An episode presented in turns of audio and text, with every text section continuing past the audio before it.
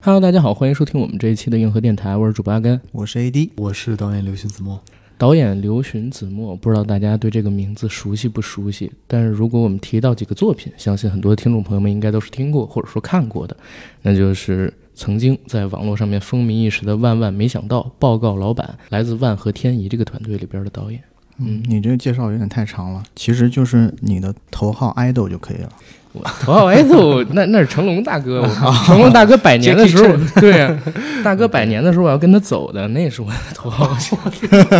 真是硬是核，感 感受到受了到了，感感受到了硬。啊，但是子墨导演确实也是我上学的时候吧，然嗯后一直关注的一个电影人。我上高中的时候，当时嗯有一个视频系列在网上火了，叫《魔怔世界》哦，啊。然后那个时候呢，我开始在优酷牛人盛典上面关注到一个账号叫 Baby 马维斯，对，马维斯他做过什么马维斯淘气广告、y a k i 对对对对对对啊，对，还有像是那个《魔怔世界》一二三，当时有一个好像是《魔怔世界》的第二部，嗯，然后它的核心母题应该就是我们的网络世界，在这个游戏里也是真实的世界。嗯，然后当时里边大拿杨永信什么的开涮，所以那个时候关注到了马维斯。后来马维斯做了一个微电影，其实是五集，我不知道应该叫微电影还是叫短片系列，嗯，嗯叫《暴力实验室》。，对对对对，然后在那里边其实就有子墨老师哦，对啊，最早是那个时候关注到，但是。说实话，那个时候就是其实不知道 子墨老师是谁，也不知道长什么样，只知道有这个名字。后来大概是在我上大学的时候，就是一二年、一三年，应该是在一三年，万万没想到那个时候出来了。一三年，嗯，后来呢又看到了《报告老板》，然后《报告老板》呢其实就是子墨老师导的，对然后《报告老板》里边还有几个子墨老师的经典场面啊对吧是吗？啊，网小友细数 一下，网友评价出来的四大名场面啊，首当其冲啊，这是这是我们一个梗啊，首当其冲的是什么呢？就是白娘子那一集里边，然后子墨老师呢啊？穿着一个米老鼠的服装，画了两道胡子，然后跳了一段杜德伟的脱掉，对对对， 对你这么一说，我全想起来了。是。然后随后呢，还有像刘关刘关张兄弟啊，嗯然后桃园三结义，然后子墨老师演的是刘备，演大哥。对。然后当时特别想让自己结拜的时候做大哥，然后找出了好多借口对再到后边还有像是子墨老师他演的悟空，对吧？哦演的孙悟空这个角色，对对，就是总之很多了。陪伴我整个大学时光的应该是万和天宜，包括子墨老师啊，像那个教授老师你们的明作白品明。白明白。对，所以这一次看到子墨老师啊，对，还有一个是，其实咱们之前见过。哦，是吗？一五年还是一六年的夏天，他他昨天还是前天就已经跟我说，哎，我说我之，他说他之前见过您，然后我说你放心，你要是问了子墨老师，子墨老师肯定不记得这回事儿。你是嗯你现在跟告诉子墨老师咋回就事儿？就是当时呢，我去那个万达 CBD 办事儿，应该是一五年还是一六年的夏天，哦，然后正好我看到，呃，子墨老师你在那儿推一辆出租车，哦我推一辆出租车，，啊对，然后我就看是怎么回事，原来是有人在拍戏，那个时候是拍《坏姐姐之拆魂联盟》啊，我知道那个，对，然后当时呢，我我就演在一那儿出租看了一司机会儿嘛，对，但但当时我还没有开始做这种影视类类的号儿，号，然后那个时候咱们还合了一张影，啊，但是那个照片现在已经找不到了， 但是场地跟那个人我是完全没记错的，包括当时。嗯因为我到那儿的时候还特地问了一下，这是在拍什么？跟我说话的是一个光头，嗯，然后光头老师呢，应该是当时也在优酷上边做白话好莱坞的，我我现在忘记是谁了，因为都是这两天哦你之前嗯突不是然之跟间我说是想起木来卫的二吗？我忘记了啊，不记 OK 哦得是不是莫维尔，你知道吗？记忆已经错乱，因为他没跟我合影。那我觉得，那你可以直入主题，问嗯问子墨老师是否还记得当时的那个光头小子是不是你？我啊啊，啊有有头发，有头发，忘了忘了忘了，啊啊是有总之头发。总之就是看着导演这么多年一路走来，也非常感慨。是嗯、然后其实，在今天采访之前，我们还一起，我跟我搭档，我们俩一起看了您做的这部电影，哦，呃，《扬名立万》。然后我们其实也看了十一月五号，然后当时就是连线了韩寒老师，然后包括沈腾老师到场的那个首映礼。对，然后当时我们也看到导演跟现场的观众嘛做的一些反馈，也想跟导演聊一聊，就是对这部电影，包括对自己从业这些年、哦一个心路的历程的变化，有一个什么想要告诉大家的，对吧？因为我相信我们的听众里边有很多是万和天宜，呃，有很多是报告老板，有很多是子墨老师你的粉丝来，嗯嗯，对，因为像您这样的创作者，在那个年代做内容开始的啊，对我们这一代的大学生，然后现在走上社会的这批快要满三十岁，或者说已经在三十左右的人们，影响真的是很大的，嗯，对吧？ 我相信有很多人都是看了他们做的这一系列的剧，然后萌生了进入这个影视行业的想法。对，嗯，因为我门我槛当太时低真了，的是是吧？嗯也没有了。当时其实做的很好了，就像我我们当年在初嗯你高看中对的时他候，的影响，他是学财经的，哦现在都过来吃这碗饭。我学国际经 贸的。你干嘛过来抢我们的饭吃？但是真的是因为子墨老师他们当时做这个，比如说《万万没想到》跟《报告老板》，他们因为是致敬了很多电影，嗯，是嗯然后比如是说《死神来了》呀，然后像这个《贞子啊》那种，每集我们都对会搞一部电影，对对对，所以我我当时呢就是也是影迷来的，嗯但是是通过他们电影发觉，哦，原来还能这么去玩儿， 嗯，能这么去做，明白就确实是打开了一个很大的视玩儿非野。常飞，呃玩儿对非对对常开哎，我我不延伸太多了，你先来问，先来问关于导演还有电影的问题。啊！我我就直直接来问 了嘛对我有点情绪化，现在啊，是吗？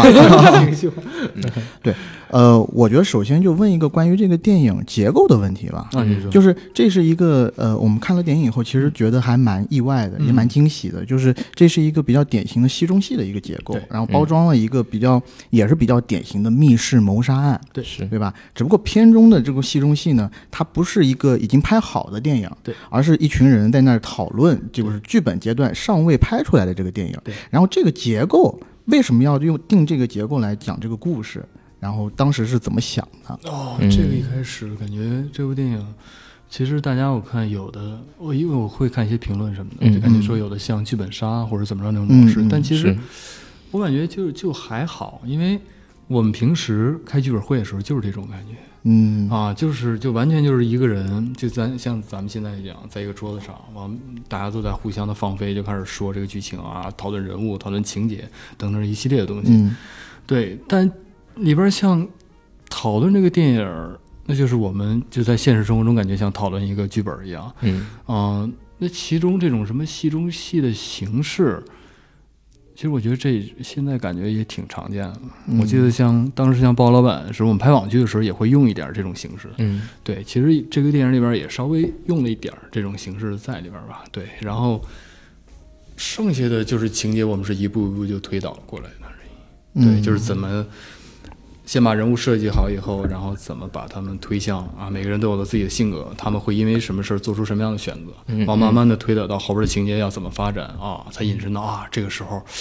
啊，我们得必须得需要一个密室了。对，这个不是密必须室，得要需要一个密室对，了啊这 个不是密室，我们完成不了啊，这个事情。嗯对嗯，然后就是啊，那我们就推导出一个密室，是这种一步一步来的，还是并不是一开始就计划好，我们非要一个密室或者怎样这种。啊，对明白明白。那这样我们往前推，先推到比如说这个电影的起源来讲，嗯嗯对吧？就是我知道《扬名立万》是导演你独立执导的第一部电影作品，对。然后之前呢，您执导的一般都是网络电影或者说网剧，对。那我其实也蛮想问，就是这一次做嗯这部戏。它的起源是在哪儿？文本上的，还有就是概念上的，以及嗯明白心态上的起源是在哪儿？最开始一开始，你熟悉就是那个鲍勃老板的网剧嘛，嗯但其实做完了网剧以后，那觉得自己应该沉淀下来，再往上就是往前更进走一步吧，嗯因为还是对电影感觉很很好奇，就说那想拍一部鲍勃老板的电影。嗯但是拍《暴老板》电影，就中间我们中间也是跟本玉柯达我们三个人一起创作这个事儿，嗯然后剧本什么都写好了，其实已经就细到每一句台词什么都写好了，其实我们都已经建组了，当时嗯就快要拍摄了，然后这个时候突然出现了一些问题，就好像人家不准备投这个片子了，嗯就等于说搁浅掉了这个片子。这个片子搁浅掉以后，那我们等于说一年多的就努力，其实也算白费了。嗯完了呢，那我们就只能是也没有办法，那我们寻找其他的一种方向。完了这段时间其实就稍微会有点迷茫，对你不嗯知道干什么，也没有什么太多的灵感，每天就是在不停的想这个东西，就好像嗯我抓住一个想法，我就哇这个想法会不会是我的真命天子？嗯，我就一直会往这边想，但有时候你想的太多，反而就成为了负负担那种感觉。对，那是几几年？那个是一七年，就是最不好的那种情况是一七年。嗯还是一六年，我忘了，好像一七年，好像一七年的时候，中间是有一个转机，完了是公司当时，呃，让我去说去演一个片子吧，嗯然后反正最近这个也没什么事儿干， 对，完了组都散了，说演一个片子，我说那好呗，反正就当散散心吧。本来我也是开始不太想去的，但是说就当散散心就完了，啊，呃，然后我去了以后，完后正好我一个同事华宇，嗯也其实也是我们鲍老板当时的编剧之一跟演员，他就我们在一个戏上面，他就跟我说：“哎，你有没有看过一个日本电影叫《广播时间》。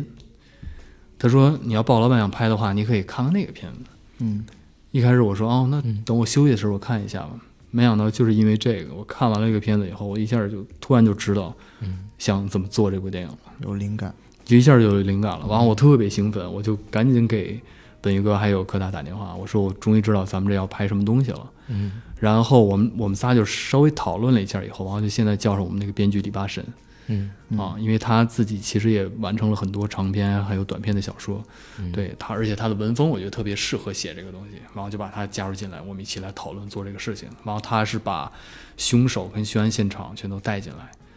啊，然后是，嗯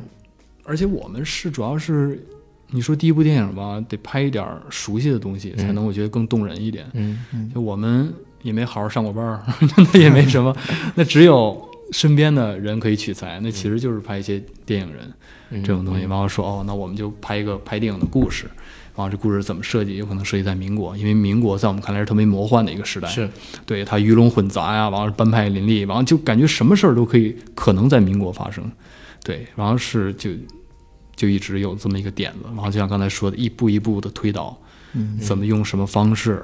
用什么那个手法，或者用什么推导一道什么叫密室情节，类似这种的，对，才到了现在这步。 AD 我们两个人，嗯其实是在上周五的时候看了《扬名立万》，嗯，然后我们当时是感觉这个片子它第一有一定的迷影像，嗯就是在这个片子里边能看到很多只有喜欢电影的影迷，或者说甚至从事到这个行业里边来的电影人才能看懂的一些点，嗯，对吧？然后它在某些形式上其实也和当年我看的《报告老板》是有相近的地方的，嗯，尤其是第一个闪回的片段，嗯嗯，对，那那一它这段不叫是闪回，他们是展望啊展这个望片子该怎么 拍？ 对啊对对，展望展那一段是非常的报告老板。其实我在看到那一段的时候，哎，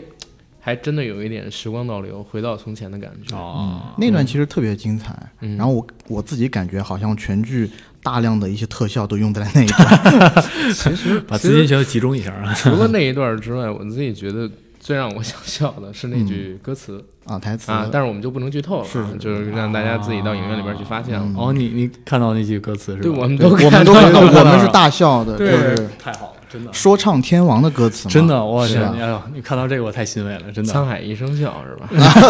说唱天王，因为当时啊啊啊九局下半，九局下半，因为当时有有一些朋友吧，就是我看什么，他跟我说，就是你们说那段什么的，嗯他们当时就觉得是一个谐音梗，嗯哦，他没没想到是，他觉得是要扣钱吗？ 对，我不知道，就是，但是他没想到是那个东西，哇！你们看到我太欣慰了，真的特别好因。为我们俩那个是他歌 迷，因 为因为我是觉对得啊对啊那个点就取材的特别好，嗯然后它是一首特别耳熟能详的歌，然后我觉得对于整个八零后、九零后，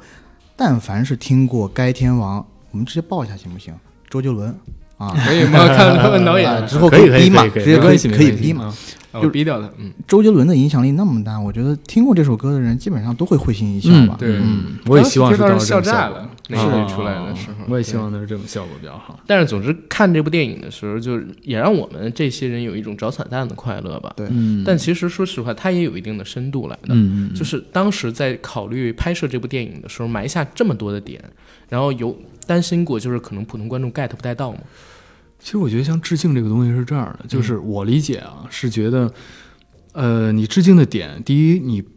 就是你喜欢他的东西，你把这东西放到电影里，但这个电影绝对不能，呃，就是这个点绝对不能破坏你这个片子，嗯就是说不能破坏当下的情绪，或者是，呃，让人觉得这个致敬点特别突兀。嗯能既让它顺理成章的下来，又在那个规定的情境下是符合的，然后咱们又嗯致敬了，我觉得这个事儿是特别好的。对，是我其实，在看这个电影的时候，我看到有很多这种过去经典影片的一些致敬嘛。嗯刚才我们也聊到对了，那我其实也蛮想问，就是导演你自己的阅片量是多少？然后放进这么多的这个电影的致敬，说实话，其实我我觉得我的阅片量绝对没有太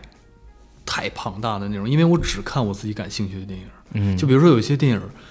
就有可能你再经典，或者是你比如说你放在教科书上或者乱七八糟什么，但我真的是有点看不下去，所以我只看我感兴趣的电影。嗯就是如果能在我的电影里边挖掘出就是哪些电影椅子呃影子，那就是我感兴趣的电影。那对您，比如说影响最大的几个导演，其实或者我作品是什么？像比如说像昆汀，嗯像昆汀，像那个盖里奇，嗯嗯像赖特，就是当时拍什么《僵尸肖恩》那种的，黑色幽默什么那种的。我觉得这几个导演对我的影响挺大的。我觉嗯得他们对一些节奏的把控，尤其是节奏，我觉得太太厉害了。 一些节奏，一些突然的之间的一些笑点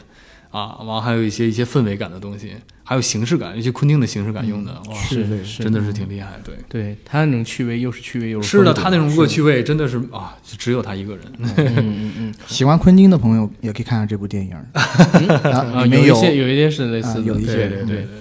因为我我自己在看这个片子的时候，其实有有几个点啊。第一个点是，其实我在看这个片子的时候，我并没有感到它是抗战抗日胜利之后，嗯然后建国之前是，这段时间，就是它是不是涉及到了删减 没错。开场那段？就是开场的话，我开场的话的确删了一些东西，而且，呃，给我们的一些意见就是说，最好不要明确哪个年代嗯比较好。对，所以我们就把这个这个年代这个事儿就大致是引掉了。就如果像你们比较精通这个历史或者是年代的这种感觉，有可能你们 get 到，但嗯是就是我们是其实是主动的把这件事儿给它呃就隐晦掉就好了。嗯，明白。嗯啊，原来是出于这个原因，因为我我当时在看的时候，我一直说，嗯，就是咱们工作人员给到我的一个，就是关于这部片子它的背景介绍里边，有特地写到它的一个时代背景，嗯包括说为什么这群电影人会对这个剧本那么上心。嗯是嗯啊，就是因为那个时候我们刚解除了内忧外患，然后在啊没这错个国产电影被好莱坞冲击之下，没然错，后我没们错，要没做错，这个没电错，影没错。对对是对，这个当时历史背景的确是这样的，但是就不好意思说明而已。是明白，对对嗯对明白。呃，但是总之这个片子我是看到了很多点了，嗯，对吧？嗯，作为第一部电影，然后做的时候，我知道肯定会，嗯，有一个念头，这也是我们之前采访新人导演的时候，他们都会遇到的一个问题，就是其实自己想说的东西非常的多，但是最后剪的时候呢，你不能把所有的东西全部都剪进去，它必须要有一个取舍。嗯，当时你们有这样的就是嗯冲突在吗？有一些肯定会有一些的，因为我们这片子一开始是最长的那版是一百四十一分钟，嗯完了是我觉得最完整的一版是一百三十五分钟，嗯所以现在是一百二分钟，等于说我们已经减了十五分钟的戏量吧。对，对，因为一百二分钟来讲，有可能我们得到的信息，就是甭管从影院角度还是从观众角度来讲，有可能是比较友好的吧，那种对，感觉接受起来比较方便。是的，是的，是的，是的。排所以片上也好一些。没错，对，没错，没错。所以就忍痛删减了一些，就是我们当时一百三十五分钟那版，呃，从无论是从逻辑、人物关系还是情感方面，我觉得都是做到了比较好的一个程度，让我感觉。嗯，对，但现在因为要减时长的话，因为最开始想做这部电影儿，就是想把这些电影人做出来，给把人物给他立住，嗯嗯，所以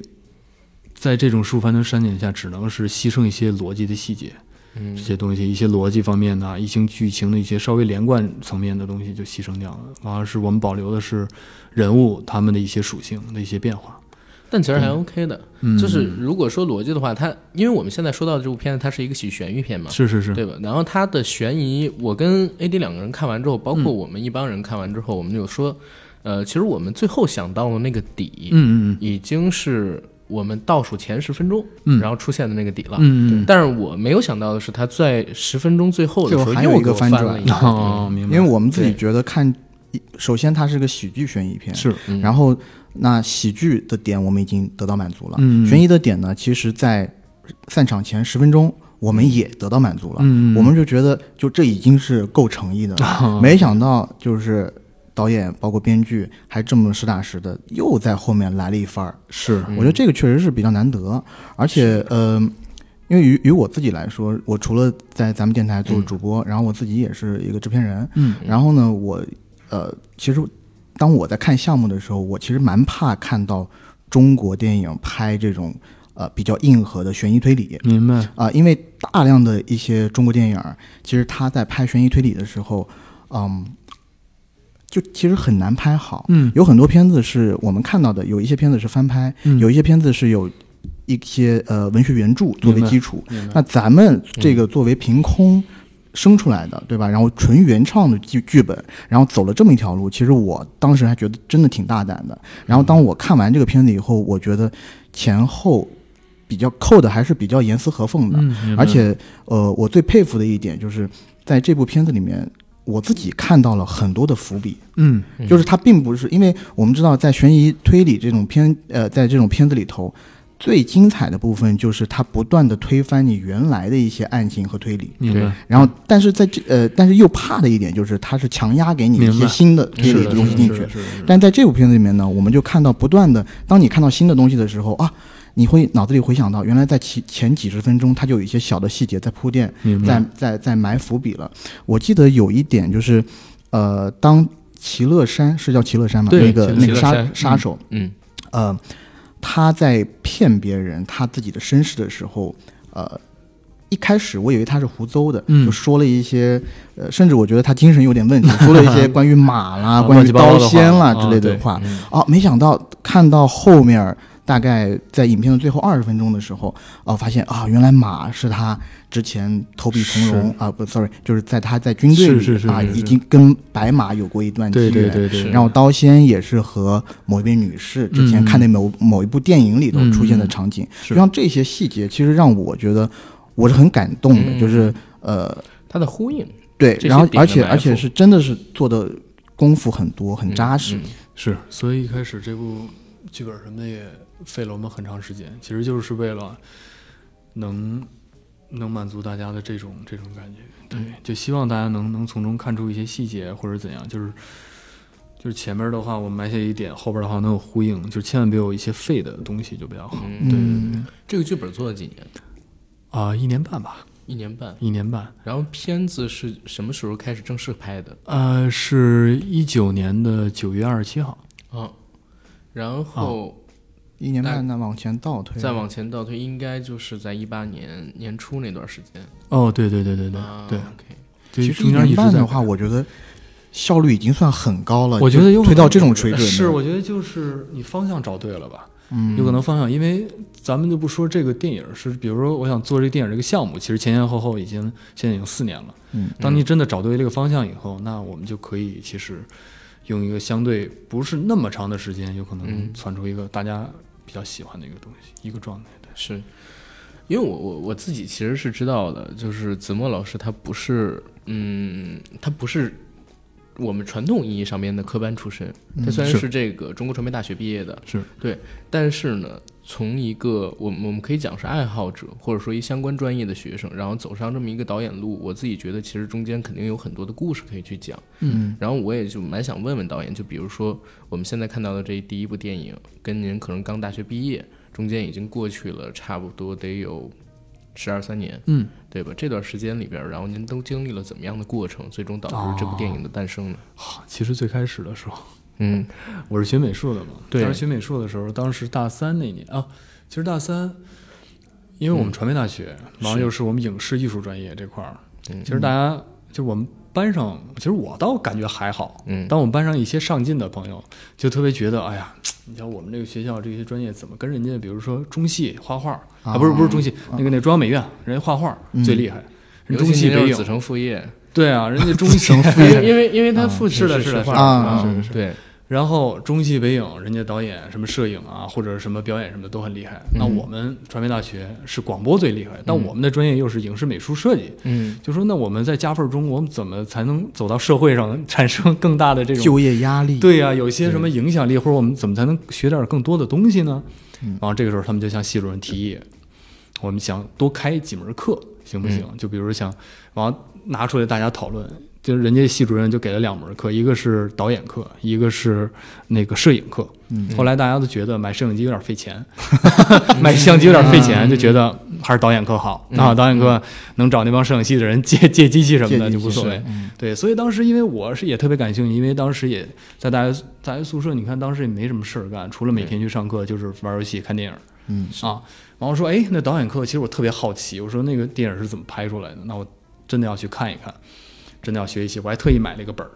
啊，就像健身一样，特意买双鞋或者怎么着。对，完我去去上课，结果我们老师上第一课，我都都翻开了，准备要记东西，他说给你们一个题目，嗯，你们自己去拍去吧。两个月两个星期之后交作业，哦，我说这 个。这么散养，啊对我说这个啊、这是想激发一种我们什么东西呢？我也说不好，我也不知道。他说那行吧，那就拍呗，反正就是拍这个东西。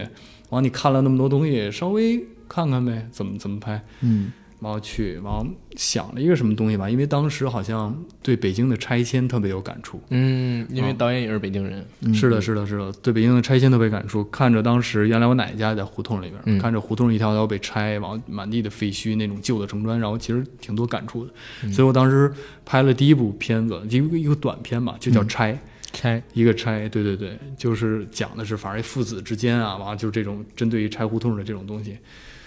完后边又拍了一个，结果这两次拍这两个短片，竟然拿了一个最高分儿嗯，还拿了奖，啊！对，就这也不是奖，反正就是算是影帝。课堂 课堂上的最高分是吧对？对，课堂上的最高分儿。对，我就说这个，我倒我也没想到，我就嗯说、哦，那有可能老师是不是感受到了我的这种真诚，嗯所以给了我打了一个分数，我也不知道。完后边这个事儿拍两个片子以后也就不了了嗯之。当时我对拍摄、拍电影什么呀还是没有兴趣，还是画画对我我特别想做广告设计啊，啊，我当时特别想做做广告告设计，没错没错，想没做错广告人，嗯，对对，想做广告设计，想做什么海报啊什么这种，当时的兴趣点全在那上面。然后就一下来到了大三，大三的下半学期，因为当时大三的时候会跟老师是去实习，嗯因为我们是戏剧影视舞台设计，就是舞美方向的，嗯做戏剧舞台比较多，所以当时我们班男生全被老师带着去实习了。嗯，就留我一个人在宿舍里边儿，太孤独了，真的。 你知道那种心情，你知道那为种什心么情，留下为什么您被留下了？啊就有可能老师觉得我那门课学的不太不太好，我真的是这么觉得，就是老师，就是反正那门课我学的也比较紧张，我自己都感觉到好像不太好。嗯对，所以有可能老师都带着他们去实习，有可能老师也把我忘了，我也不知道。反正就就我一个人在宿舍里边儿，我真的觉得孤独又尴尬啊，因为是真的是全体男生，我们一共是九个男生，嗯，啊不呃，是呃对，就是九个男生，九个男生，八个男生都去了，就留我一个人在宿舍里边儿，哇，那种每天的尴尬境地，你知道都不知道怎么办了。那我那我说那我得做点什么事情来缓解一下这种气氛。我说 那哎，正好是想拍一个，那我就拍一个什么东西吧，嗯拍个东西，反正之前也拍过什么东西，当时就拍了一个，因为我们学校在定服装，我们就拍了一个定服装风云啊。哦， 对对对，因为当时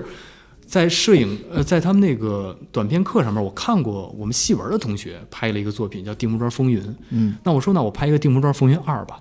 我给他续上这个事儿，因为当时正好是我们传媒大学是有那个什么叫什么检查，反正是一个就类似于这种什么教育工程的一种检查这个玩意儿。嗯，然后说正好呢，我们就意淫了一下啊，这个学校跟我们这个检查团之间啊有一些什么交易啊，乱七八糟，就是纯属意啊淫，乱七八糟这种东西，对，啊，然后就就拍嘛，因为当时我就融合了两部片子，因为当时我特别喜欢《无间道啊》，啊，而且当时又是《色戒》正在播出来嗯， 啊，那我就当时把这两部片子不全见融道家色 戒，一听就很想看。请问片源在哪里？现在还找得到吗？这我也没看过，真 的。好，好像能找得到，就是好像在原来的酷六网上好像还有一部，我之前看得到，我现在我不知道有没有。定服装定服装风风云云二，对，回头《定服装风云二》定服装风云二，啊对那一对个，一是别一人我不拍知的道，啊一我不知道，别人拍的对对对对对，所以《定服装风云二之色无间 色无间 这名字取得特别信达 雅，一听就特别想看，必须你知道搜一吗下这个东西。对对对对，因为当时就是拿这个《无间道》做个底子，然后那色戒的中间一些桥段全都搬运过来，明白拍了个二十多分钟吧，反正是。嗯啊，对，然后当时只是为了缓解一下无聊，但没想到我其中一个摄影摄影老师，他是把这个片子就是投去一个什么映像节那么一玩意儿，嗯，呃第一波就被淘汰了 啊，第一波就淘汰了，但是被我们现在就是公司就是我们的那个 CEO 老柏柏中春嗯啊，嗯嗯，被他看到了，他当时还在土豆网，他看到了，他觉得哎这个东西拍的挺有意思的，马上就联系到我。你说的这些名儿我都很熟 悉，因为我因为我以前的你也领投过导吗不是，因为我以前的领导是王静爱，我不知道你认不认识？嗯，哦那你来过我们公司吗？之前没有，但是我他是之前到喜马拉雅工作，然后他管我这摊事儿。啊，啊、然后我是因为他，然后当时正好去了那个教授老师他那个片子，当时那边的哦，事情静静，对对对。然后他对跟我对特地讲了，就是这些年，然后他在这个猫扑时期跟着教授老师，然后一直做做做做做做，然后包括到现在，对他现在在 B 站，对对哦对，对他在 B 站原来哦，对静静我知道我知道我知道，当时我们都是一波的，当时对 最最早当时在土豆网什么的都是这样的。说早晨吃他们的早饭，小艾对姐说，没错，没错，没错，没错，没对错，对没错，对没错啊， 哦还挺 OK，怀念您继的。续，您继续。对嗯，然后就是被他看到了，看到了以后就联系我，因为当时我还在考研。嗯我说，他说有没有兴趣来土豆网，就是来当我们一个播客，来拍东西什么的。嗯，我说我没有兴趣啊，我说我要考研啊。考研多重要哦啊！对啊，考研太重要了，我当时就太重要了，考 研。我学英语都学哭三了，个真的三个里边是不是只有我不是研究生？不不不，我没考 上。对对对，呃我没现在就考。变成只有我是研 究生， 我位置很尴尬。啊是的，是的。完我考完了以后就没考上嘛。完我们那个老总那白中生特别开心， 就说那你现在就可以来土豆网工作了。那我说那就先试试看呗，因为我对拍片子什么的就还好而已。然后去那儿以后也接触了当时的一些播客，就在那儿认识了那个教授，嗯就是我们瘦哥。然后就当时跟他有些合作什么的，然后再出来以后一起做了万和天宜，嗯嗯，然后前面就开始做一些什么商业项目，然后直到万万没想到走进大家的视野，在公司才慢慢就是被大家所熟知吧，这种的。对，那个时候我我还记得啊，我还记得当时新闻应该是一四年，红杉资本啊第一轮投了万万，投了一轮，呃投了万和天宜，哦对投了对一对，轮投了万和电影。然后好像不到半年，当时也融到了 B 轮，当时估值都有一点四亿美金了。嗯几几乎那个时候是没有任何人想过，就是做这种网络微电影的，那会儿还叫微电影，嗯，呃，这种规格的电影的公司能有一个这么高的估值。然后其实我们那批人当时叫万星人，对对对对对对就对是，看那个万万作品的这批人，然后当时反而是觉得我居然一群年轻人，然后能做成这么一个事，其实给挺大激励的。对，但是后面其实也有过一点点曲折嘛。是挺有曲折的，就等于说感觉你万妙的成功以后，当时在想那后边儿怎么才能续上这股劲儿，嗯然后当时就说想做报告老板的这种网剧。嗯做完报告老板以后，哎，大家好像也挺喜欢看的，虽然没有万万的那个受众那么多，但是大家喜欢的人也很很也也很挺多嗯对，也挺喜欢的，反正是那种，完了是就感觉啊，努力也没没被白费嘛。然后后边儿我们公司像池尊玉也拍了那个《名侦探狄仁杰》，名侦探狄仁杰、因高为科狄技仁少杰、女、高科技少女喵啊什么对这种的，但后边的话就有可能我们有可能公司太有点沉沉溺在这个拍这种短剧啊，或者这里边儿稍微嗯可能旁观者清。嗯就是我我我自己作为一个旁观者，我感觉就是万和天宜当年非常像新艺城，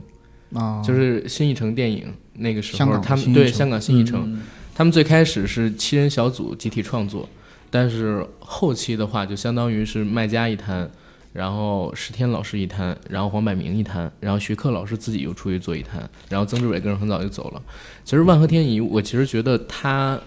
当年的转折应该是出现在，比如说车间制啊，或者说大家各自做各自的哇，项目这样。你还真的是很知道 啊！我真的他 真的是车间制都知道，我的妈呀，忠真的，啊 这都不是粉丝的，我感觉这 这打入我们公司内部没没没有真的没有我扒不到的这个东西。漂亮，真的 但是是这个样子，我我自己觉得，就是集体创作的时候，肯定是最美好的那个。是的，是，的，是的，是的，是的，没嗯问，这个的确是，就跟我们现在开剧本会的时候，永远是最快乐的。嗯，对，因为那时候大家不受任何束缚，就是想起什么就说什么，一心全是扑在这上面，对是感觉很开心。当你拍摄的时候，就开始面对很多现实的问题了。嗯对，是。所以后面在比较难的那段日期里边是怎么度过的呢？嗯那段时期开始，就我您自己就行，我们也不要聊公司的事我知道，知道，知道。那段开始，我就是一直在做电影的创作，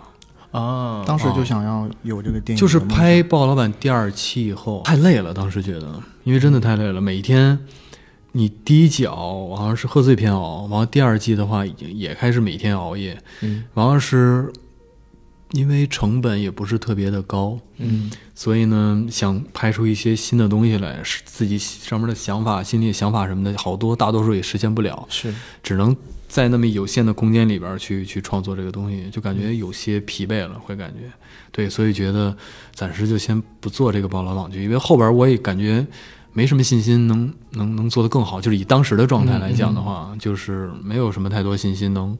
能能能超过第一季或者第二季这种的，除非。你给多一些空间、嗯啊，我们才能想出更多的让人意想不到的一些东西是嗯来。对，因那为就啊当时《报告老板二》我还记得就是两年才上，哦对吧？《报告老板二》对对对当时对是不是也有就是这方面创作上的难度什么的？的确是因为因为我不是特别喜欢重复的人，嗯就是每一集、每一集的话，其实都想跟上一集或者跟嗯之前东西有不一样的东西在、才有意思。嗯，所以就是完创美作主起义来，对创作创作起来其实特别的费时费力，真的，嗯就每天跟大家去想这个东西，一直想每个桥段什么样子的，而且。为了减少这种工作量，还有成本压力，我们从《宝莱曼》第一季是四段，每一集是四段嘛，现在第二季已经改成每一集都三段了。嗯是这种的，对，就至少能小少小小少想一段啊，就是嗯压力什么也都更小一些。是，所以后来就做少女喵，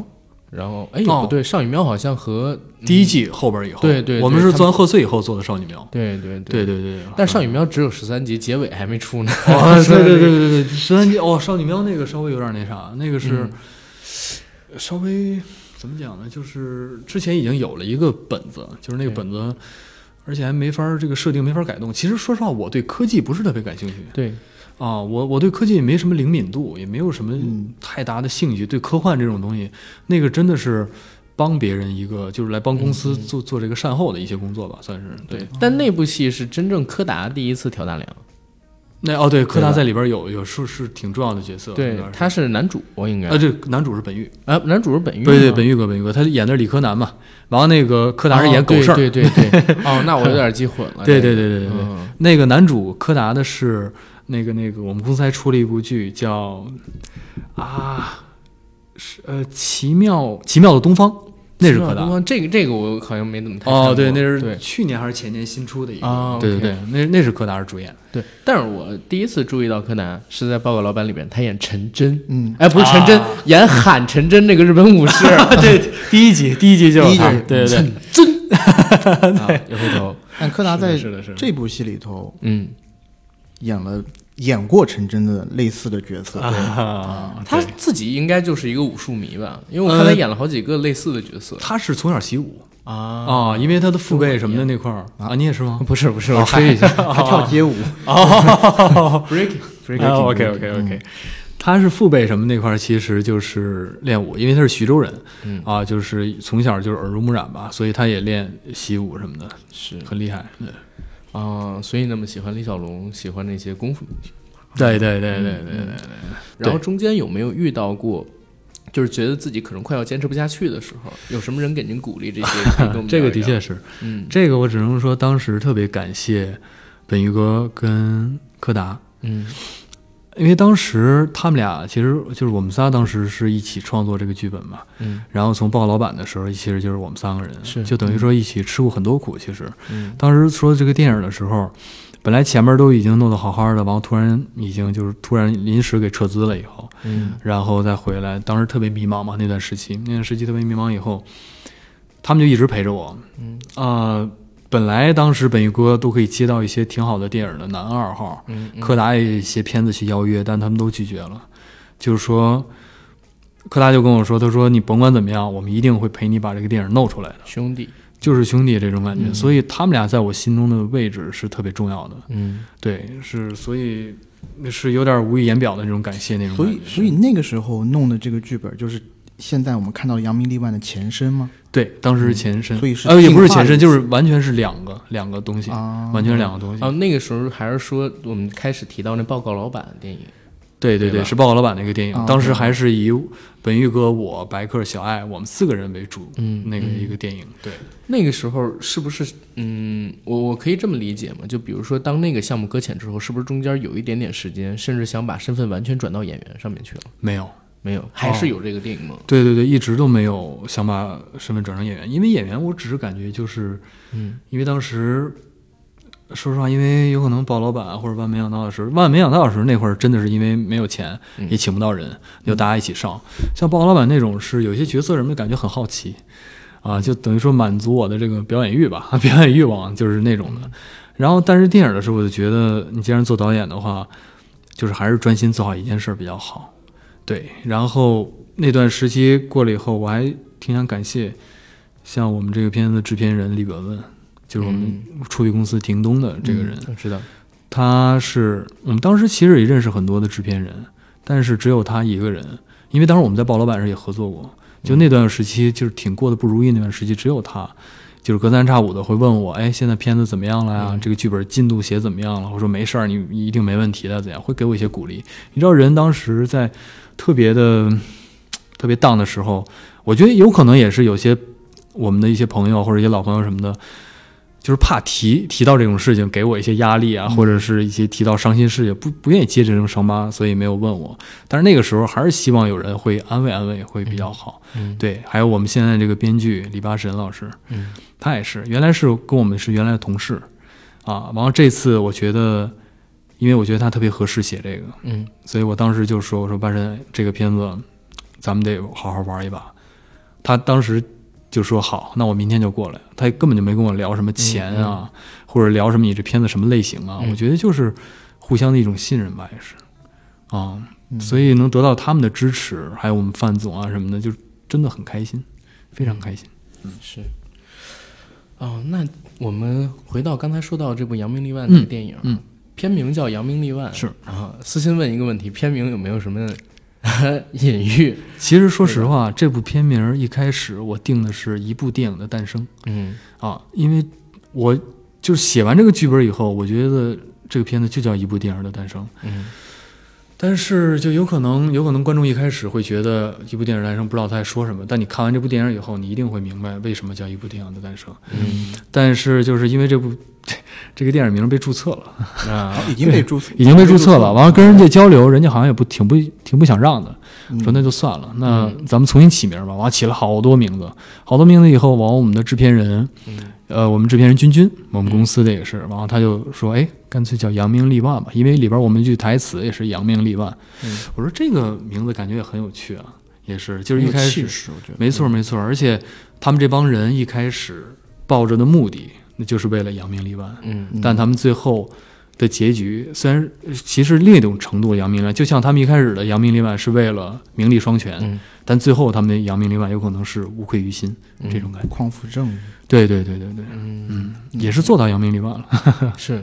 然后因为我最开始的打算，我还说，嗯哎，这《扬名立万》难道是就比如说导演蛰伏了这几年之后，终于 要是对电影行业的一个发声，对，是 吧？导演我自己要出来了，啊没有没有没有没有这么自恋了，对对，不要会走起来了。 没 有，回回回头咱俩弄一个，就叫什么呢？一呼百应之类 的。之类之类的。大赚特赚可以对，但是真的敢碰触这个题材，其实是挺需要勇气的。 是刚才吧我？们说，嗯，而且我自己己在看这部片子的时候，我其实很喜欢片子的前面三分之一，嗯，就是这几个呃，就是片中的几个主要角色还没有拍电影，然后在开剧本会的时候，嗯哦，互相然后怼的那种，对我我我觉得就是呃，导演您就是加入了大量的对现在我们这个电影行业的一些观察，是然后还有很多的，我觉得抨击了一些行业乱象吧，嗯然后也进行了一番调调侃和反思。啊， 对对对，呃，我在想，是不是导演您在准备这个片子，包括之前的这一段生涯的这个过程当中，是不是也受到了各种各样就是行业乱象的这种侵扰？嗯，对，也不算是侵扰吧，反正就是从开始到，呃，这个剪辑的这一段时间里边，其实都是，就是耳边会有时候就会充斥着一些，就比如说，什么你这个东西啊，观众有可能看不懂，嗯，你不要拿这个自己的喜好， 真的，嗯有些台词其实真的是就是一些内心的心声了，完了就是你中间应该再加点什么东西，才能更吸引观众，对对对，这一点我觉得特别有共鸣，就是是呃，在片子里面，正导他嗯很会总结，嗯他把当下片子怎么能卖钱总结成两个头。一个拳头，一个枕头。枕头对其对实对对翻译成白话文就是动作片加 非上常直白爱情片嘛，对吧？ 对对对对对， 我觉得这个小小细节就特别有意思，因为每次开策划会的时候，我感觉就是大家大家头脑风风暴嘛，然后但讲的也是这 个。对我就是有的时候会有很多这种不懂，其实有一些不太懂的投资方，但他就会硬跟你说，比如说咱们这个剧本本就是本身就是偏文艺的一个本子，嗯是我就说如果我们在做一个文艺片的话，嗯那这个投资方有的时候会过来说，你这个片子不行，你这故事不行，你得给我加点动作进去对啊对，得加一点悬疑，得对对哎死几个人。对有例类子似啊这种。然后我在看这个戏的时候，就是，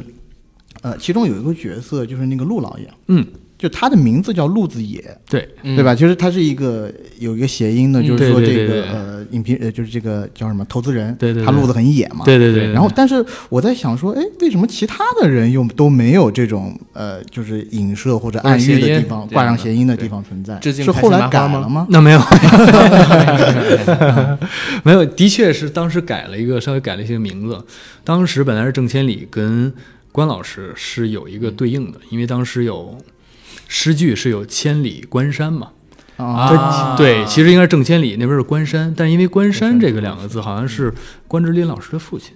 是啊，对对吧？对是关之琳老师的对父亲，对，所以就怕觉得别好像我们在影射什么东西对，时代又正好一样，对，就是影哦射什么东西就不太好了，你跟人家也没什么关系，所以呢就把这个关山这个山字改成静年，就岁月静好吧，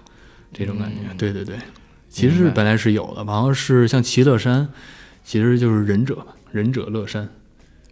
哦，啊人是人慈的那忍个对人对对啊对对对对明白对对，是那除了投资那人有的讲路子究野，的 呀，对 别的对人别的人都挺正派的，有文化的，有关 键文化 是是的是的 是的除了投资人路子野，别人对都对对也有文化，那也没比较事正派。没改之前，我们大概也看不出来，文学文学素养到这个地方到顶了就。完了，像海兆峰的名字什么的，就是因为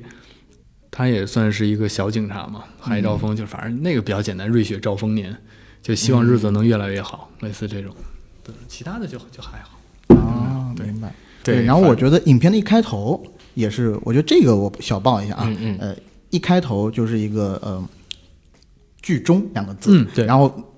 镜头拉远啊，原来是一群记者在那儿赏片，是赏片完了以后，没想到这群没节操的记者就在问车马费怎么样，对对是吧对对对 嗯为了车马费才过来，当时我就对自己。心底里面，我自己对自己进行了一番教育，还下好次咱微信上说， 对对对，下次就发几个发几个表情就完事儿了。怎么怎么？哎，但说实话，这里边儿就是我觉得在行业里边的人会看起来特别好笑，对，尤其这个十个投资九个九个什么呢？十个投资九个就凉，十个投资九个啊凉，呃十个项目九个凉十十个个这个项目九九个凉凉，，对对对，很正常。太真实了。对，对但其实那个句话也是改了，也稍微改了一下。之前其实是十个项目九个黄，然后电影行业很正常啊。其实这个，完了现在因就为指向性更明质啊显。量更明显一些，但是一些意见就说最好还是不要提一些特别那什么东西，就是我们就改成十个项目九个良，商业投资很正常。对其实我当时看的时候，我我有一丝丝小小的担心啊，就是我们看的时候，我俩很嗨，嗯真的很嗯然后嗨讲到一些行业内幕的时候，比如说在批某些影评人的时候，我们觉得嗯很畅 快，说出了我们想说的啊，然后有一些呃啊，然然后那个导演有一句话，一句台嗯词，我觉得。我先讲出来，你后期决定要不要逼。好那句台词我觉得特别好，他那个导演跟那个关老师嗯说那句话，就说：“你知不知道你的这一巴掌，把我毁掉了一个可以成为世界第一呃中国最好的最产业中国最好场记的机会。对，我现在只是一个平庸的名导，就就这句话我觉得特别讽刺。我其实也还蛮呃佩服导演他们可以嗨就敢讲出这种话。我相信很多可能很多会不会中国行业的导演或者从业者看到这个电影以后会觉得有一丝汗颜， 就就差有人给他一巴 掌，打醒。还行。是因为当时的确是加了一些这种行业梗，但是其实也是还是想让大家雅俗共赏一些，就是说普通观众不只是业内的人，普通观众也能明白这个东西。但是啊、呃不呃不是，但是就是现在你看起来，就是按照我们前面的一些适应结果来看，大家倒是都能 get 到，因为我觉得我们讲这个行当里边一些点什么的，还是大家能明白的一些点。对对，不至于太深的，就是给开始跟你说什么比例啊，或者怎么着那种那种东西，就太有点有点深度了，就对我也不懂，说实话，那个因为我们俩也是属于那种比较 local 的这种，就是自媒体的号、影视类的啊是，然后我们俩接也地不气喜欢对嗯北派北派北派的、博哦哎京客派的 啊，对京派京派京派对京派，对，就是我们京派博客一般都是没有什么架子，然后说一开始 的聊某些片子，对。但是我觉得这种状态其实挺好的，因为最大的情呃最大的电影能带给你的东西其实是感受来的嘛，嗯对吧？然后没这个错感受没办法，你用很多技术性的标准去衡量，是对，还是要看最后一个结果嘛。对对对对，这的确是对，所以现在确实我我自己也不是很喜欢影评人这个称呼，嗯首先，你不是影评人，有人叫你知道啊吗？有人叫你影评人我吗我每次那是谁瞎了眼？我我每次都想跟他说你是不是瞎了眼？我说你叫我别人叫我个主播，或者你叫我主持人就可以。对， OK 哎，但是说回这个片子，就比如说在做的时候，那有没有遇到什么困难？就是最大的困难，除了剧本方面的这些改编之外呢？嗯，困难啊，其实说实话，我觉得倒还好，因为剧本的话，当时的困难就是推理层面的一些推导，嗯，就是怎么把它推导的尽量的严丝合缝一点。是然后扎拍钱有困难吗？ 呃，扎钱，你这个问的太太这深入了这。 这方面也有一些困难，的确是，是就是就是，毕竟是新导演嘛，嗯新导演，完了是这个剧本也算是算是比较新颖的那种类型吧，就是有可能大家之前没有见到过这种东西，其实不知道你究竟能呈现出什么效果，肯定还是会有所保留这个东西。嗯，对，但拍摄过程中的困难其实就跟像说是扎钱这方面，嗯就是没有太多充裕的资金，或者就也不能拍太久这个东西，对。嗯完了，但是跟演员的合作什么的没有没有什么困难，我觉得都都还好因为都是好朋友嘛，啊，不是不是，都是第一次，第一次，都是第但一次但见啊柯达那就柯达本鱼哥这俩除外。啊，对对对，完了那其他的人像尹正老师啊、邓亚佳老师、杨浩玉老师、陈明耀老师、袁泰老师、潇潇，就是就秦霄贤、嗯邓恩熙、袁磊老师什么的，都是第一次见。嗯，嗯啊什么因缘际会去请到他们的呢？啊，其实当时是因为我觉得这个片子，因为群像戏嘛，群像戏你其实你特别看每个角色嗯是这个东西，如果你其中有一个演技有点拉胯的，其实太明显了就，而且就一下就感觉你他一脚，这个戏整个就崩了。嗯，那我们的前提条件就是一个，就是第一是你必须得会演戏。就真的得会演戏，就不是那种就流量不流量其实无所谓，但是真的要要要会演戏的那种。然后第二个是他能理解我们其中中间的一些喜剧的元素，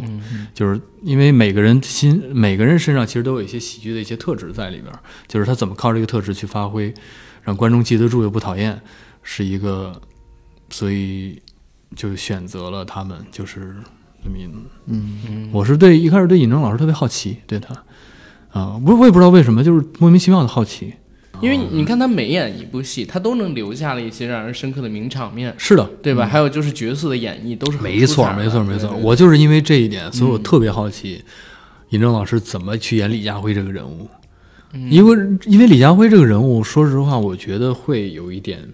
就是他就是一个执拗，然后极度追求真相，嗯这么一个人，就感觉在我脑袋里边儿，其实是嗯，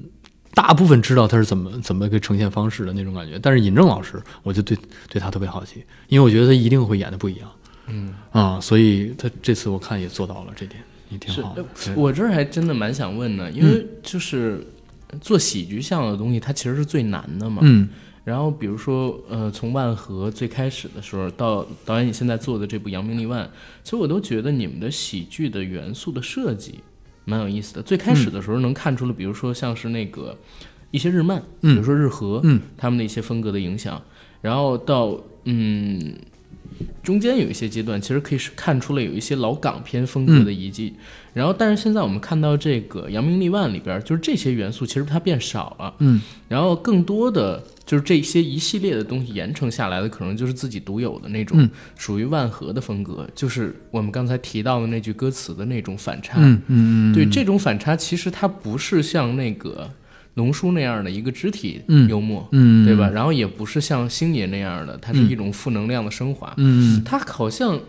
我觉得最嗯最厉害的就是他其实每一个演员并没有，就他说出某一句台词的时候，并没有跳脱出当时那个环境，对，然后就很平淡的，就是你看他是一本正经的在讲那句 话，嗯对，对啊但是你就觉得很好笑。我觉得它的形式除了这个之外，还有一种，嗯就是它的内容非常的流行化。就是如果你不了解流行文化的话，你是 get 不到漫和天宜的作品的点的。嗯对，是这个样子的。就是你们怎么评价，就是自己在做，或者说自己这个班底，嗯你们在创作喜剧的时候，自己的这种喜剧风格有没有摸索出一定规律？啊，其实说实话，因为我觉得喜剧的确挺难做的，因为每个人笑点是不一样的。是，这就是说，为什么一开始我不想做一部纯喜剧。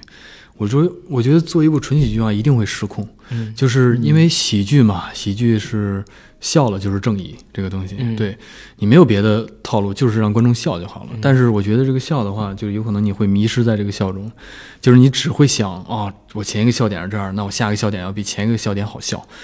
就是说，你迷失在笑点里边的话，你就不会特别注意电影这个本身、这个故事本身的一些东西嗯了。你反而觉得，哦，我只要我这电影好笑，这事儿好多事儿都能划拉过去。这个东西，我觉得嗯这个东西就，我觉得会有点失控，对于我来说，对。而且每个人对笑的理解不一样，我反正我自己，我只做我会让我自己笑的东西。对我觉得这个时候特别去考虑观众的一些什么他们的笑点什么的，就就不是特别的现实了。我感觉，因为每个人笑点真的是不太一样。我只你也做很难很对，抓没到没没法琢磨这个事情，所以我只做我喜欢的笑点，而我喜欢的笑点呢，就是像刚才说的，像有一些歌词这种东西，或者是一些氛围式的这种东西，嗯，就是当你给你划定，给你给你给你烘托出一个氛围以后，然后突然之间搞你搞一个小的反转，或者是给你说一句跟这个氛围感又又有关又无关的一些东西，嗯我是特别喜欢这种感觉。对对对对小针儿对，一样去扎这种东西就像你们好像呃应该也看过，就后边那个那个那个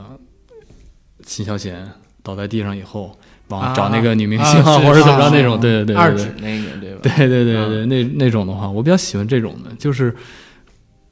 并不是说想破坏气氛，我只是说这种笑点笑过以后，有可能会对这个人物有更更深一点的感情，会觉得，嗯会更唏嘘他的一些一些东西而已。对，明白。明白，因为我我觉得真的笑点的创作很难。嗯然后我自己因为看过很多万和天宜的作品嘛，然后我其实觉得万和天宜它最好的一个地方是在哪儿呢？就是在，呃，我我们讲他在创作喜剧内容的时候，它不是我们认知当中的那种你平时在华语的影视作品里边能看到的那种喜剧幽默的创作规律。嗯，嗯，因为我自己以前是学过一点点相声，哦我学过一点那个就是舞台表演。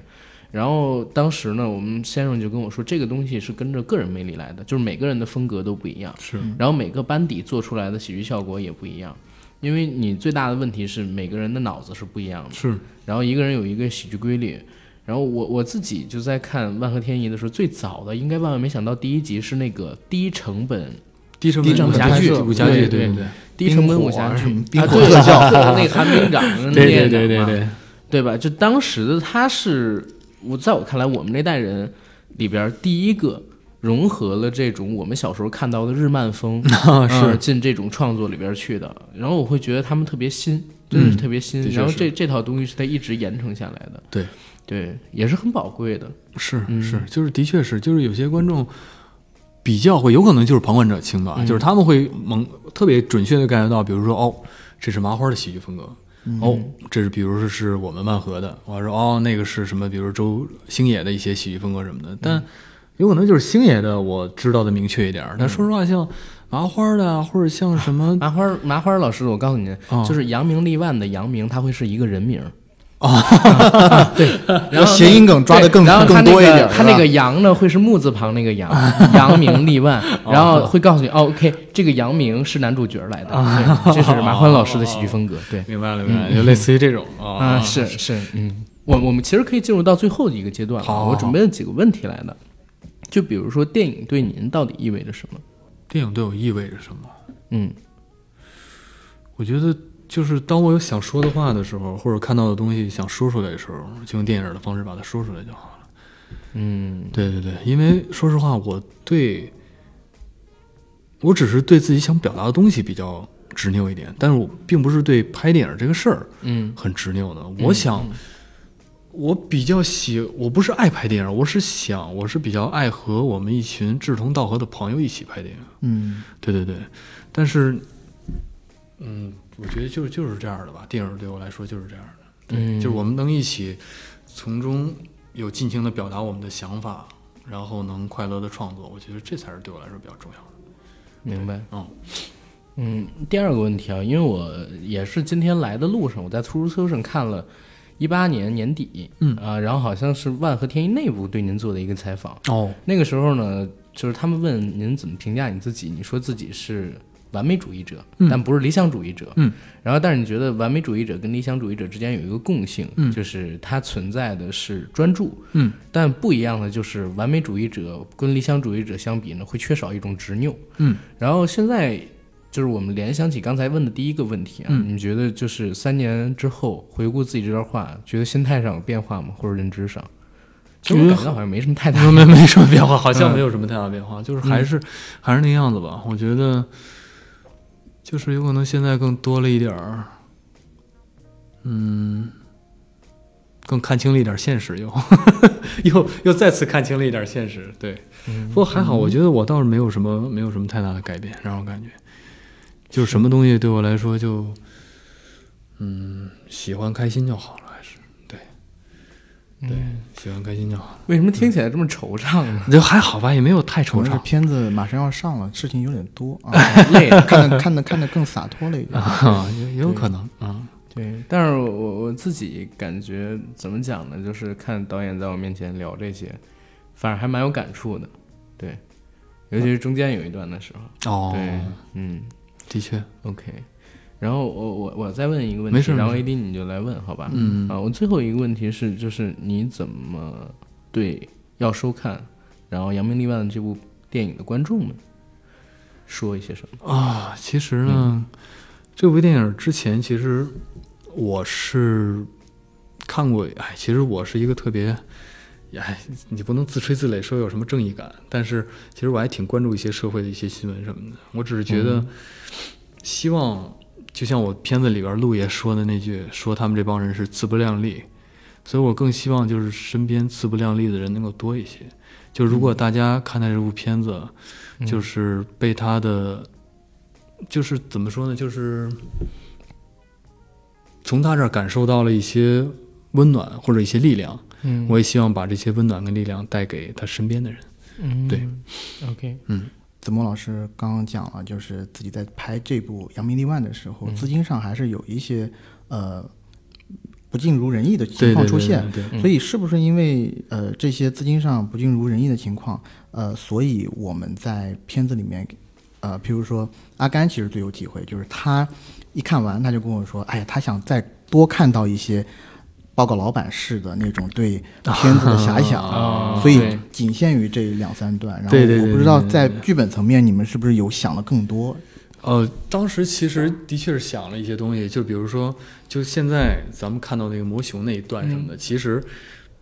其实应该是玩到极致的那种，因为你想正导他既然说了我这个东西是拳头跟枕头，嗯那这个里边的东西就应该玩到极致，类似于像什么你得有爆炸。你得有什么倒塌，你得有在房房檐上来回奔跑，像邪不压正似的那种。 包括节奏是吧？对你得像，或者像我当时就设想一个像金刚一样的场景，哦，在一个上海的最大的一个钟楼上，陈小达在上面，完一群飞机飞上他，咱们来致敬金刚这个事情。飞 机，在打飞机，对啊，就是就是这种东西，你得需要一些这种大的场面，但是的确也是因为。你得把钱更得花在刀刃上吧，对，就如果有些闲钱能做这些东西，其实最好。但是如果没有的话，那就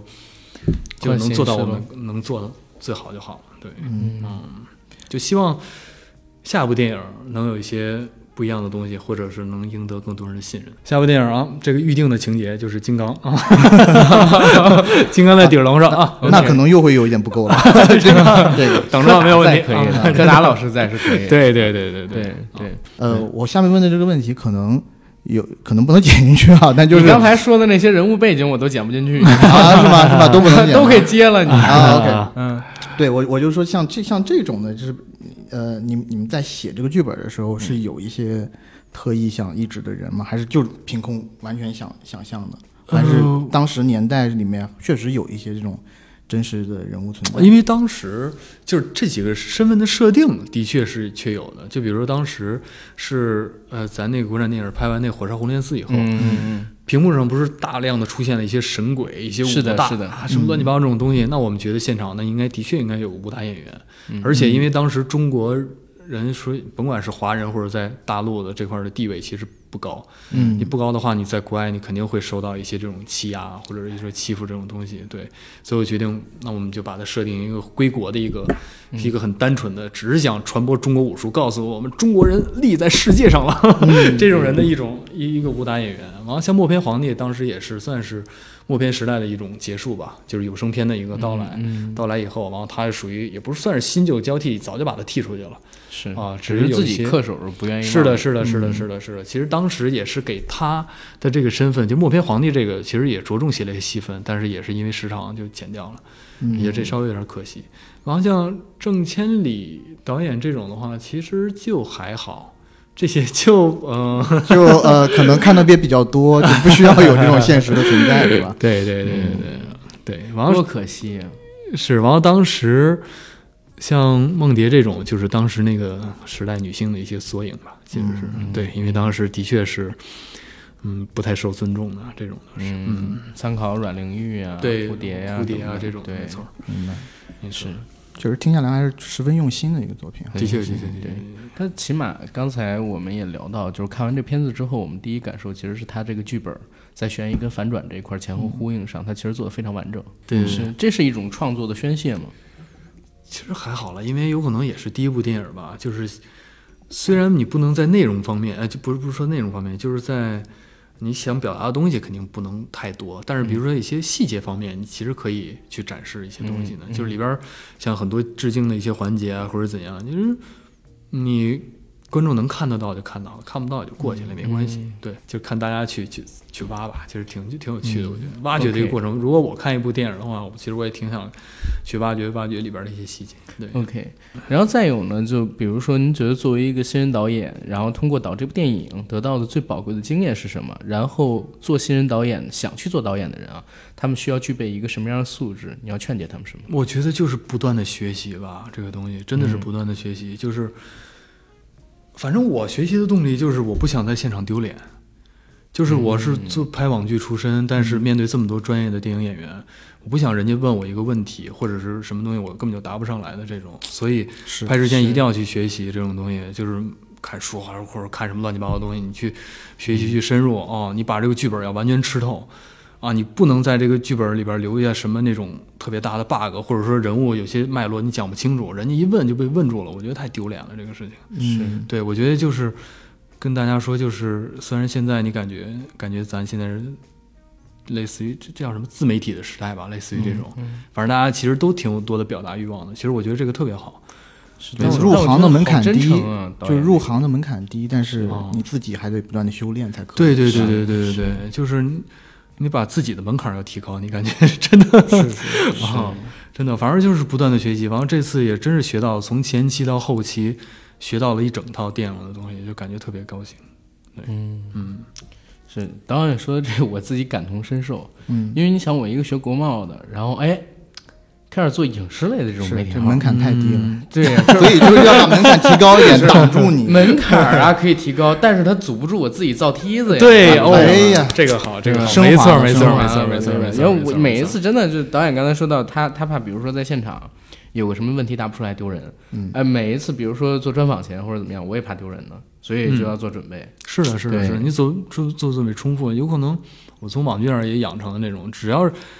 这个剧本儿一定得我自己完全吃透以后，你才开机，我才觉得特别踏实这个事儿。嗯啊，就是你什么，甭管是工作人员或者演员，你问我有什么问题都难不倒我，我就感觉特别踏实，我嗯才有安全感。我的安全感完全来自于我自己。对啊，因为导演在剧组对吧？那么多人要听命于导演，导演要是有一两个问题讲对不你出来，卡壳了或者怎样，那你哇这，种微信感大师啊！ 啊但我相信子墨导演肯对定已经掌握拿捏了，就是嗯对，好，那我来收个尾吧。嗯好吧，我觉得咱们今天也问了很多，呃，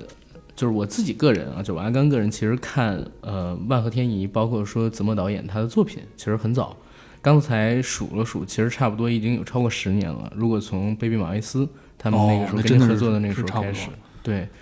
然后再到后面的，你看万万没想到，还有嗯，报告老板、高科技少女喵，嗯，然后还有到我们现在看到的这部《扬名立万》，《扬名立万》这部片子呢，它其实定档是在十一月十一号，嗯然后我们节目上的时候，可能这片子还没有上，哦，对吧？但是呢，我是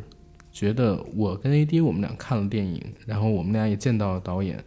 我们感觉从电影到导演，它有一个共性啊、存在在一起，就是一种专注，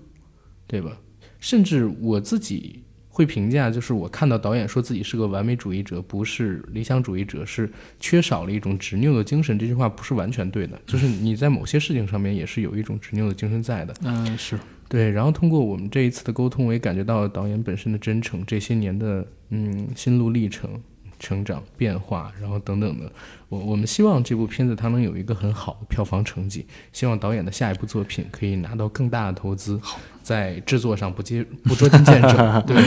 好，嗯，然肯后定会这样的。我觉得，对，然后我们我觉得我我要说在这儿了，AD 你也我现在唯一的一个想呃一个想问的就是想问子墨导演下一步他想拍什么，嗯或者想拍什么类型的电影？对啊，OK，现在跟我们那个编剧巴神老师李巴神，现在也在筹划下一步。先，我觉得还是现实题材一点儿的吧，因为我个人还是更喜欢现实题材的。我对什么一些魔幻啊，或者一些什么说嗯这个确实是出乎我意料之外，就是没想到子墨老师是更喜欢现实题材的。对对对对对，我有可能看韩国电影比较多。 哦，对对对啊 OK 所以每次看到以后，就是什么魔幻、什么科幻什么的，我真的是兴趣不大嗯那种的，所以我更对现实题材比比较感兴趣。有可能后边想拍一部类似于职场的职场的电影，但有可能但但是也嗯也是因为我们没好好上过班儿，对，所以对职场这个事儿特别好奇，所以就想看看怎么能把它搞出来。但是乌家楼风云色无间，职场无间道，反正就是想想做一个类似于这种职场的一个片子，有可能，当然这个还是得多了解了解职场，对对对，去多去取取经什么的。嗯，好，反正是预祝导演了，好，下一部作品。没问题，呃，然后我可不可以提一个小小需求？说说说，没可事不可以帮我们的听众朋友蹭几张电影票？ 没问题啊，当然没问题了，这是快，这帮的朋友，快快快！这没有问题，这个没有问题，这个一定可以的。好，那既然导演都这么说了，那我们就来抽个奖吧。我们本期节目呢，提供一个评论抽奖，在我们各大平台的评论区下方啊，欢迎各位呢书写一下对这期节目当中印象最深的一句话，或者说对呃子墨导演他演出或者导演过的印象最深的一个桥段。对吧？不管是什么作品都可以。然后您的评论呢会被我们集中收集，我们将在十一月十五号开放中奖名单，然后把所有的票码，也就是全国电影通兑券给到大家。请关注我们的节目，我们将在开奖日啊上线的那期节目里边公布所有的中奖名单。大家可以加我的好友 J A C K I E L Y G T 的微信啊、不但可以拉你进我们的听友群，还可以来跟我申请兑换你的中奖票码，对吧？然后我们本期节目就可以到这儿了，然后谢谢导演，然后也预祝扬名立万大卖，好吧？好好好，也预祝你们硬核电台越来越好。啊，谢谢导演，好，太给面了，票房大卖。票房大卖，好嗯